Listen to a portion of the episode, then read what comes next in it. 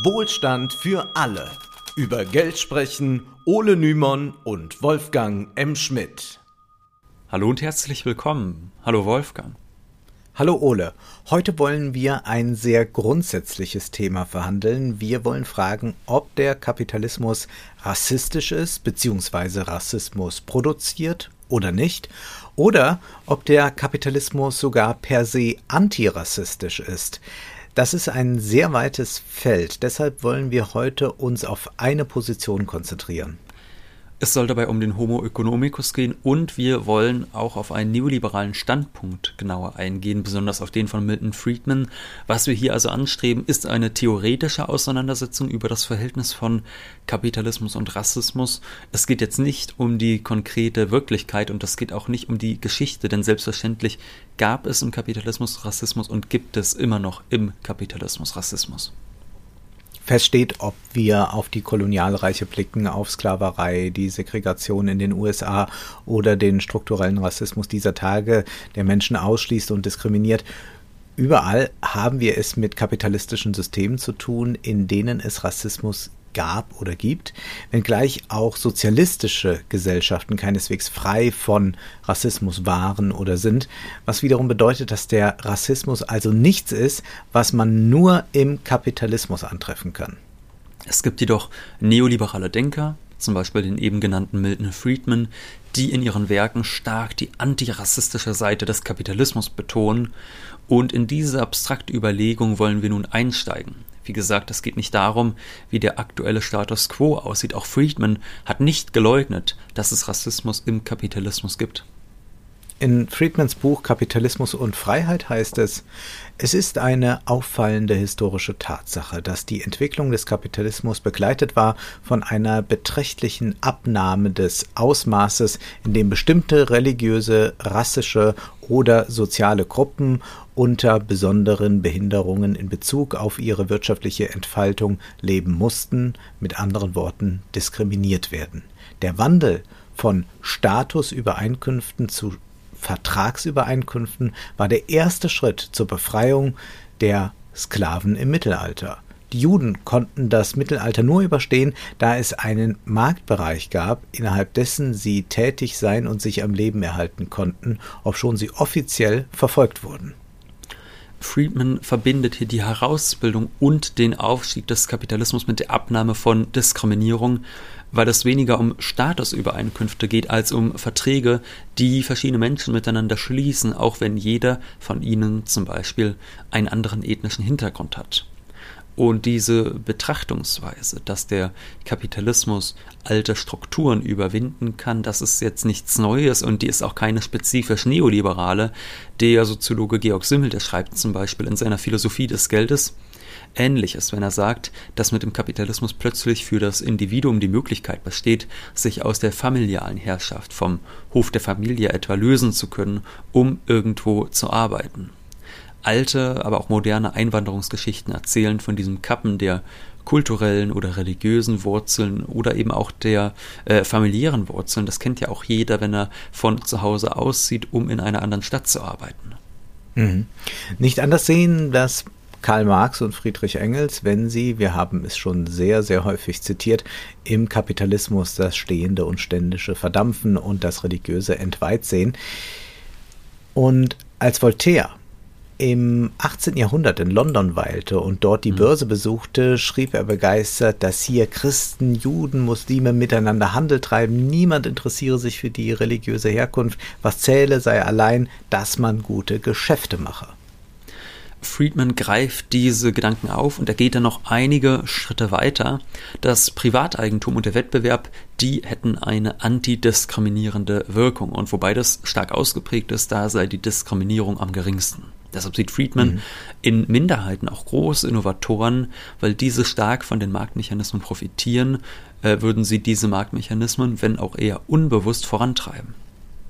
Wir finden ja schon bei Adam Smith eine solche Vorstellung vom Markt, die bis heute die Sichtweise vieler Ökonomen prägt. Smith meint, indem auf dem Markt jeder seinem Eigeninteresse folgt, der Markt deshalb besonders gut funktioniert.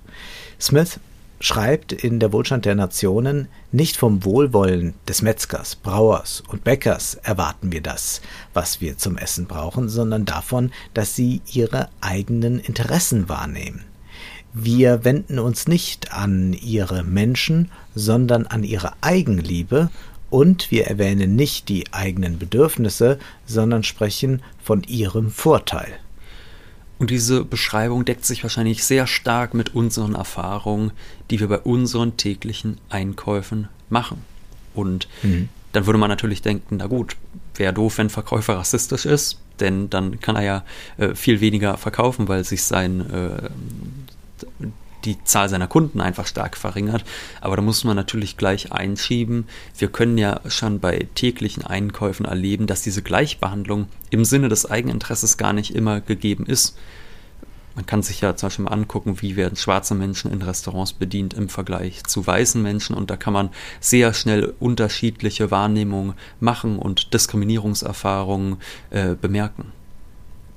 Hier steigt Friedman ein und dreht den Spieß aber um, indem er das alles rein ökonomisch betrachtet. Er schreibt, ein Geschäftsmann oder Unternehmer, der bei seinen Unternehmungen Präferenzen zum Ausdruck bringt, die mit Wirtschaftlichkeit nichts zu tun haben, ist im Vergleich zu anderen, die dies nicht tun, benachteiligt.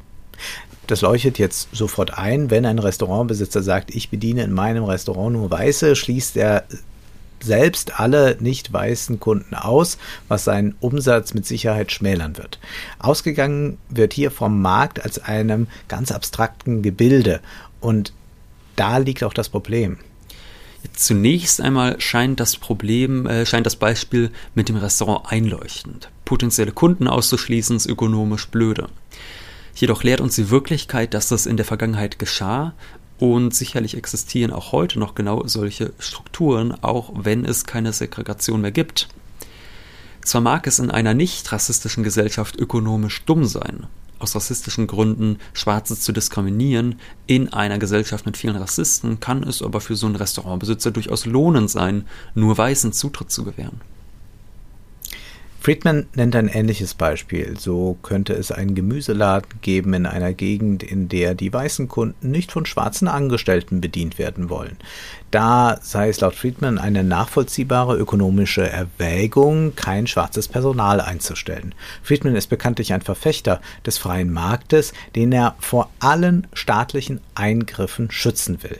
Eigentlich hat der Staat ja nur die Funktion, das Eigentum zu schützen. Aber wie sieht es dann mit der Chancengleichheit aus? Denn nach dem, was man Friedman da, was Friedman da vorlegt, da könnte man ja einfach sagen, prima, das überlassen wir alles dem Markt. Was nun aber, wenn sich auf diesem Markt viele Rassisten tummeln, dann gilt es ja auch, deren, sagen wir mal, Kundenwünsche zu akzeptieren. Ja, es ist noch viel irrer, Ole. Zunächst einmal rubriziert Friedman alles unter Geschmack. Er sagt, der eine hört gern Klassik, der andere gern Jazz und er erklärt, manche sind eben rassistisch und andere nicht. Zwar erkennt er da schon einen qualitativen Unterschied und sagt auch, das ist natürlich alles nicht so gut, aber letztlich ist es doch immer eine Frage von Geschmäckern und auf diese müsse sich der Markt eben einstellen. Das bedeutet, Chancengleichheit ist für Friedman nichts, was staatlich hergestellt bzw. garantiert werden sollte, dass man gesetzlich festlegt, dass niemand wegen seiner Hautfarbe oder Religion diskriminiert werden darf, das wäre ja ein böser Eingriff in die Freiheit des Marktes. Ja, Friedman schreibt tatsächlich Folgendes, halte ich fest. Die Nürnberger Rassengesetze Adolf Hitlers und die Gesetze in den Südstaaten, durch die den Schwarzen besondere Benachteiligungen auferlegt wurden, sind beides Beispiele für Gesetze, die im Prinzip der Gesetzgebung zur Sicherstellung der Chancengleichheit auf dem Arbeitsmarkt ähneln. Also es ist ja unglaublich. Ne? Also Friedman vergleicht hier tatsächlich die Nürnberger Gesetze mit einem Arbeitsrecht, das die Gleichstellung aller Menschen gewährleisten soll. Ja, also durchgeknallter geht das nicht.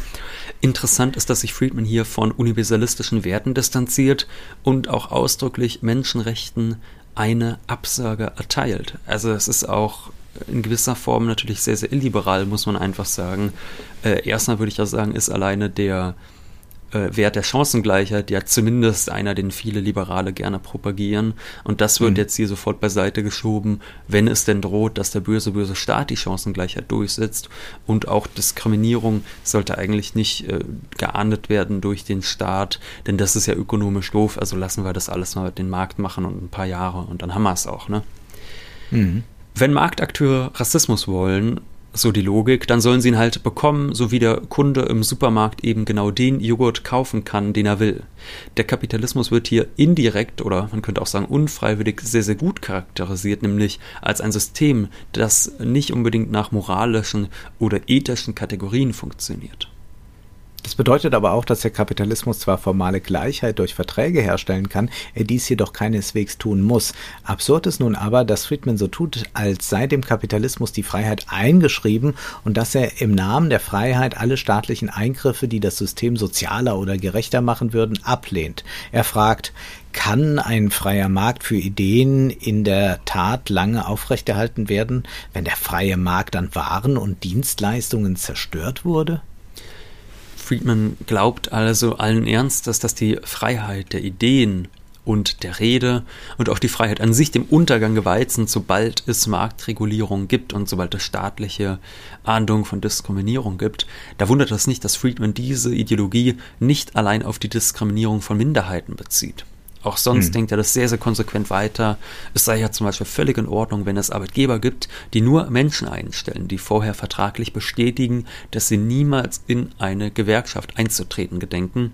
Und wenn die Arbeitgeber einen eigenen Tarif haben oder die Pensionsabgaben anders mit dem Arbeitnehmer aushandeln als vom Staat gewünscht oder weniger Lohn und dafür Möglichkeiten zum Sportmachen anbieten, dann ist dagegen ja nichts zu sagen. Schließlich könne ja der Arbeitnehmer woanders hingehen, wenn ihm das Angebot des Arbeitgebers nicht passt. Übertragen auf den Rassismus heißt das, wenn in diesem Betrieb keine Nicht-Weißen erwünscht sind, kann man ja woanders seinen Job dann machen, wo sie erwünscht sind. Wir sehen hier wieder, wie weit entfernt diese Ausführungen von der Realität sind. Getan wird so, als könne man als Arbeitnehmer einfach frei und lustig durch die Lande ziehen, ohne irgendeinen ökonomischen Druck zu empfinden, bis man dann einen Arbeitsplatz gefunden hat, der einem genehm ist.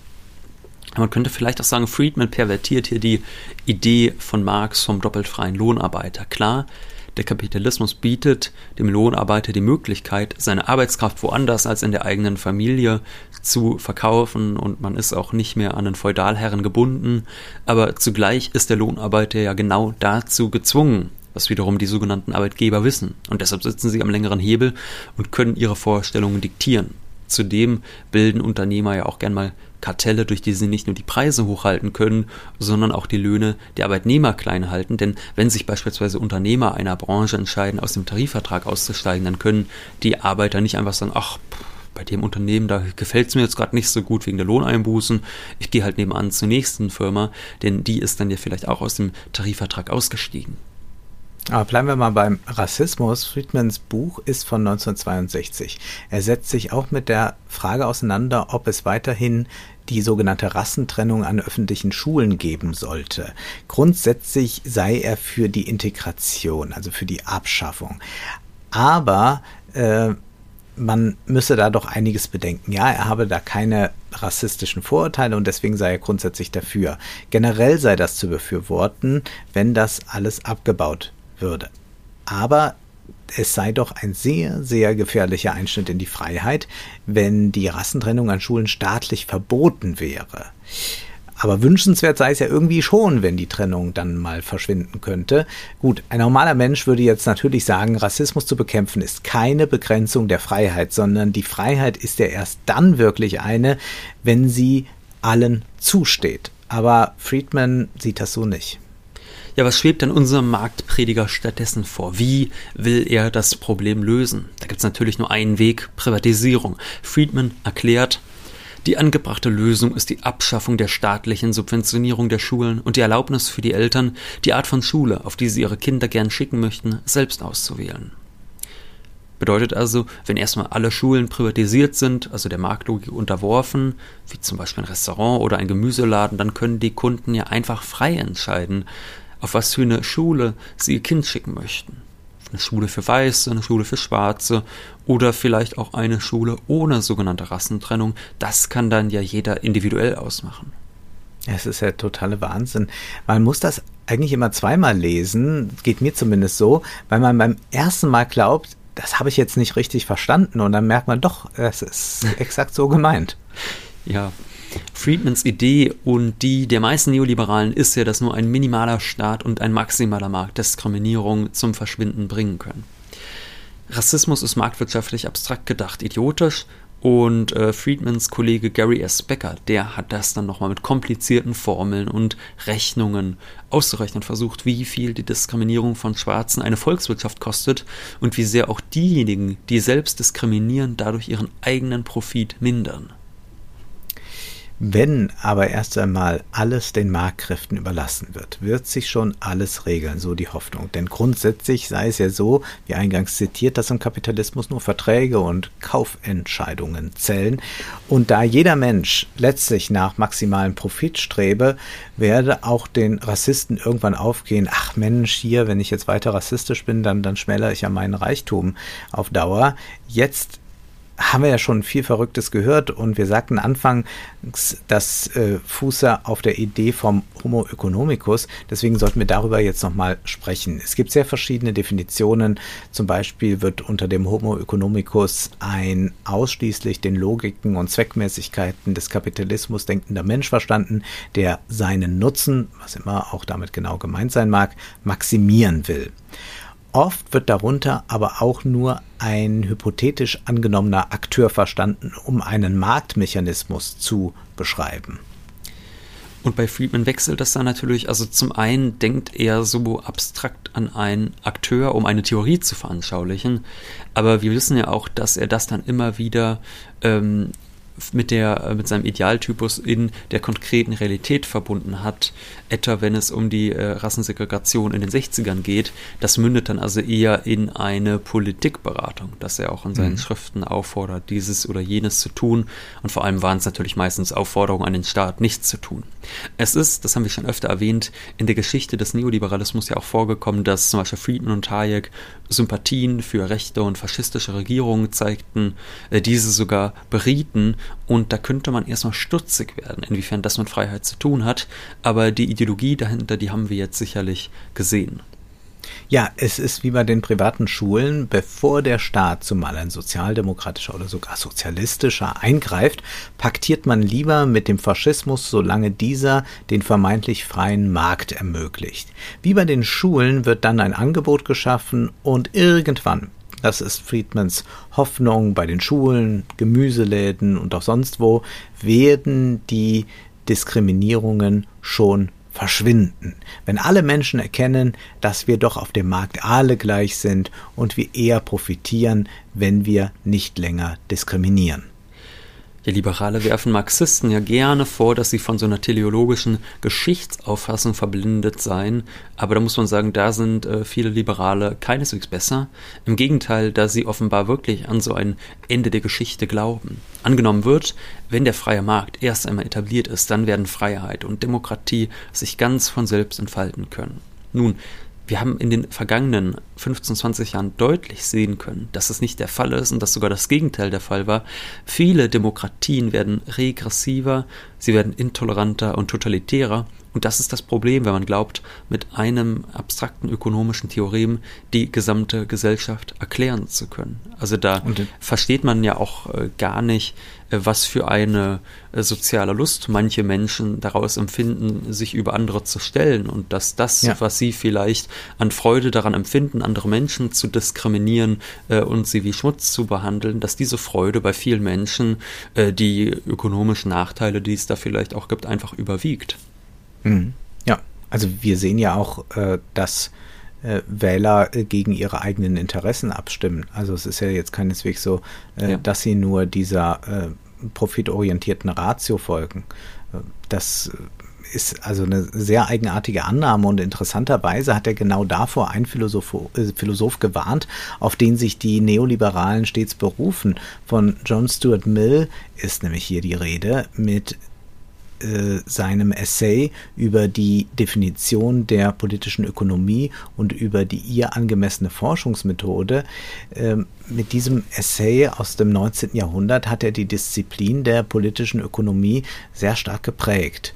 Und die politische Ökonomie beschäftigt sich laut Mill nur mit dem Menschen insofern, als er ihn als ein Wesen gesetzt sieht, das allein am Erwerb und Konsum von Reichtum interessiert ist. Mill sagt selbst, dass diese Theorie bewusst von anderen Leidenschaften abstrahiert, also andere Leidenschaften, zum Beispiel die Lust an Unterwerfung oder was auch immer, was auch Menschen ausmacht, sondern man versucht wirklich zu sagen, der Mensch, das ist das Wesen, das konsumieren und erwerben will, das Reichtum anhäufen will.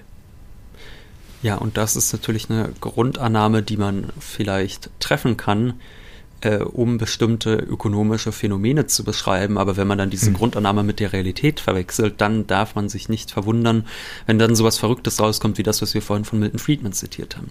John Stuart Mill jedenfalls schrieb damals, Zitat, alle Handlungen werden von der politischen Ökonomie so betrachtet, als ergäben sie sich letztlich aus dem Streben nach Reichtum, obwohl viele davon einer Vielzahl von Motiven entspringen.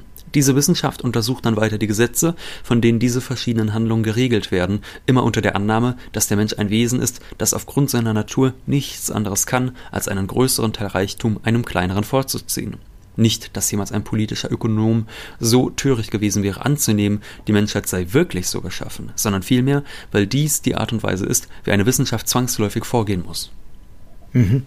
Aber wir haben bei den Neoliberalen erlebt und erleben es immer wieder, die sind tatsächlich so töricht. Und Mill vergleicht die politische Ökonomie mit der Geometrie, deren Folgerungen auch nur in der Abstraktion wahr sind.